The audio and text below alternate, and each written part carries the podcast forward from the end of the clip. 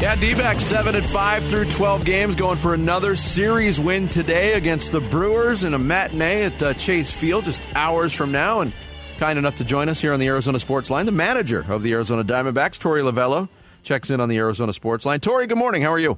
Good morning, guys. I'm doing well. How are you? Good. Uh, we, we've been talking a lot about the the mentality of this team, and I, I don't want to make too big a deal of it because it's just one series. But going back to last weekend – and taking three of four from the Dodgers and really pounding them on Saturday and Sunday the way you did, Torey, Did did you notice any kind of tangible effects to the, to the mindset of your team after that series?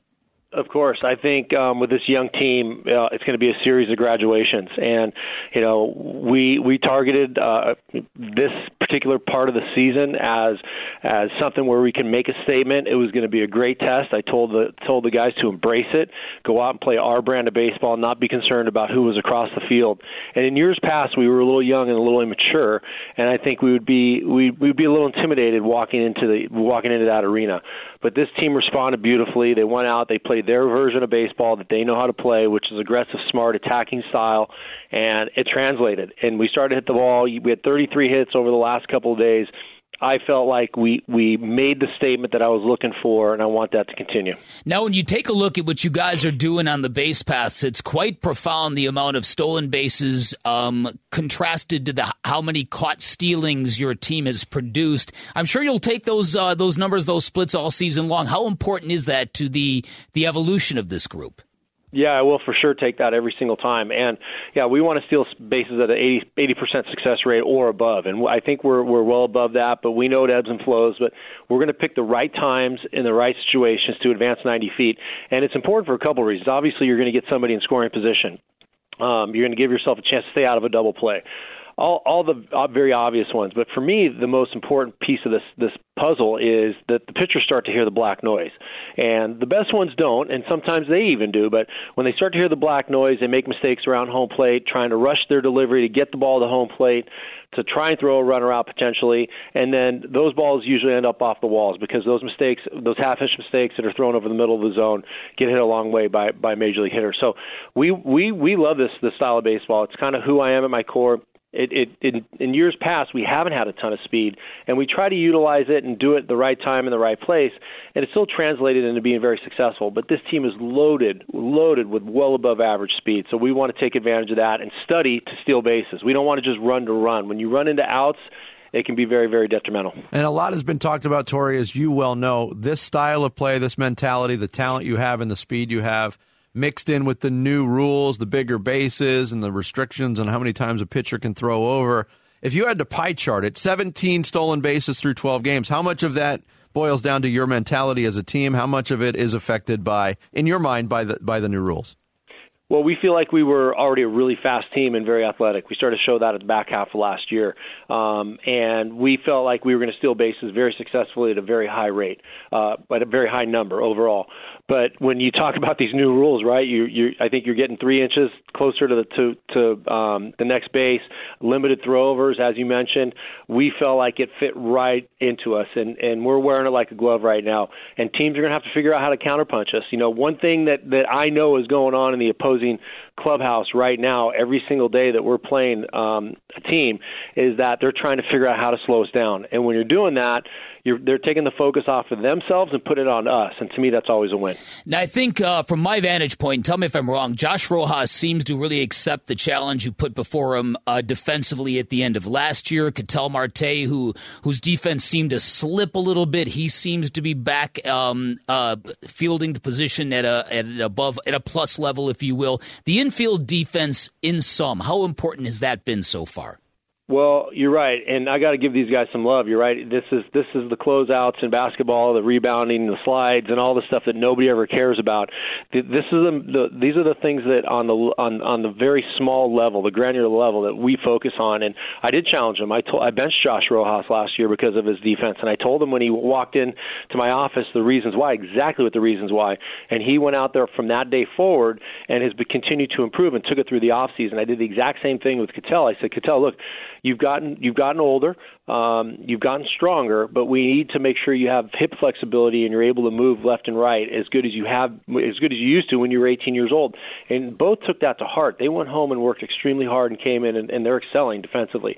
Once again, at my core, um, pitching and defense wins you championships. And I'm not saying we're going to win a championship. We're going to get there one day, but um, when that happens, I don't know. We're going to be a very good defensive team that picks up the baseball, and it adds confidence. It's totally it's a team aspect, right? A, a, uh, a genuine team aspect. When you got a pitcher putting the ball on the ground and you're turning a double play or making a great play, you know you're you're affecting more than just yourself. So we we kind of amplify that, and we we tell them how important it is to go out there and pick up the baseball at an elite level, and it does translate. Torey Lovullo, manager of the Arizona Diamondbacks, our guest here on Bickley and Marotta mornings. You talked about the defense. Let's talk a little bit about the pitching. And at the beginning of the year, you said you weren't going to name a closer, and it's kind of been by committee so far. You got three different guys that already have saves through the first 12 games of the season. And I know it's not ideal when you've got guys like Mantiply and Melancon not available to you right now, and and now McGough on paternity leave. But overall, how pleased have you been with that approach and the performance of the bullpen, Torey? It's a new normal for me. I'm not going to lie. Um, I was very traditional for the first several years, several years of, of managing this ball club, and I got to make adjustments too. I don't want to get caught in 1995 or 2005 or 2015. I got to evolve a little bit, and a lot of good teams are doing this. The problem has been we've had guys like Fernando Rodney and Brad Boxberger and Brad, um, and Brad Holland um, uh, and it, those, those guys were were closers. They came in as closers. They were told they were going to be closers. So I had to follow through on that. Well, this group of guys that I have, minus Andrew Chafin, who's usually been a back end guy but not a closer, they've pitched at any time in the game, and that's what I spelled out to them. So they're kind of used to it, and there's no, been no expectation for somebody to be named a closer. And I kind of like it. I'm not going to lie. I like the idea of being able to match up and pile into uh, each section of the lineup. You know, I do one through three, two through four, three through five. I break it down in, in, in segments of three, not just one through three, four through six, and seven through nine. And however it lines up, they know their pocket. So when that pocket lines up, pocket lines up for them, whatever inning it is, that's where they're going to throw, and it's worked out really well. Specifically on Chafin, obviously a guy you were very familiar with as part of your bullpen uh, before he, he left, and, and now that he's back and – I think some Diamondbacks fan he looks very comfortable in that role and he's got kind of that mentality. It looks like it's developed. But how how has Andrew Chafin changed since you last managed him? Well, he's always been a very comfortable, confident person. I think that's just who he is um, innately. But walking back into this clubhouse that first day when I saw him, it was it was pretty nice to to be reunited with him. He had some great moments here, and, and what I think happened over the past couple of years since he's been gone is he's gone out and matured, and he knows how to make pitches, and he knows how to how to finish off hitters. Um, you know, he was transitioning from a starter into that reliever role. He excelled at it towards the end of his first time here with us, but now he's just a pitch maker and an out getter. Really, that's all, that's the biggest thing that's that's that's changed from him uh, and he believes in himself and he knows what to do to go out there and get the biggest outs.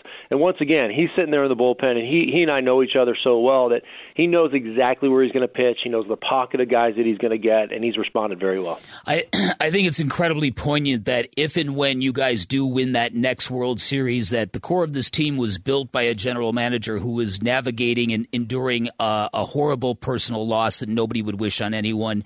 Then there's you, who's had to deal with with one year contracts and all the noise that comes with that. And you did that very stoically. Is there a real connectivity for the scar tissue you guys in this organization have been through, the struggles that you have gone through? Is there something uh, fortifying about the collective experience that you guys have had? Absolutely, absolutely. Uh, you know, uh, first of all, a great question and a great a great statement. Really, I feel like you are making a statement that I I am absolutely agreeing with. Um, you know, there are some growing pains, um, not just from a player standpoint, but for every single one of us. Um, you, I, you know, you, you got you got to walk through some shit to get to where you're going to, and it got pretty it got pretty thick here. Um, you know, and personally, there's a there's a tragedy that was involved as well. So we have slowly been healing from all of that. And with each win and each day that passes i think we are we are rejuvenating what's happening here on a uh, uh, you know day to day month to month and then hopefully year to year. And i agree with you. It's not a matter of if it's a matter of when. We have really talented players that are that are growing up before our very eyes and leading this charge. And it's up to me to just put them in the right place at the right time.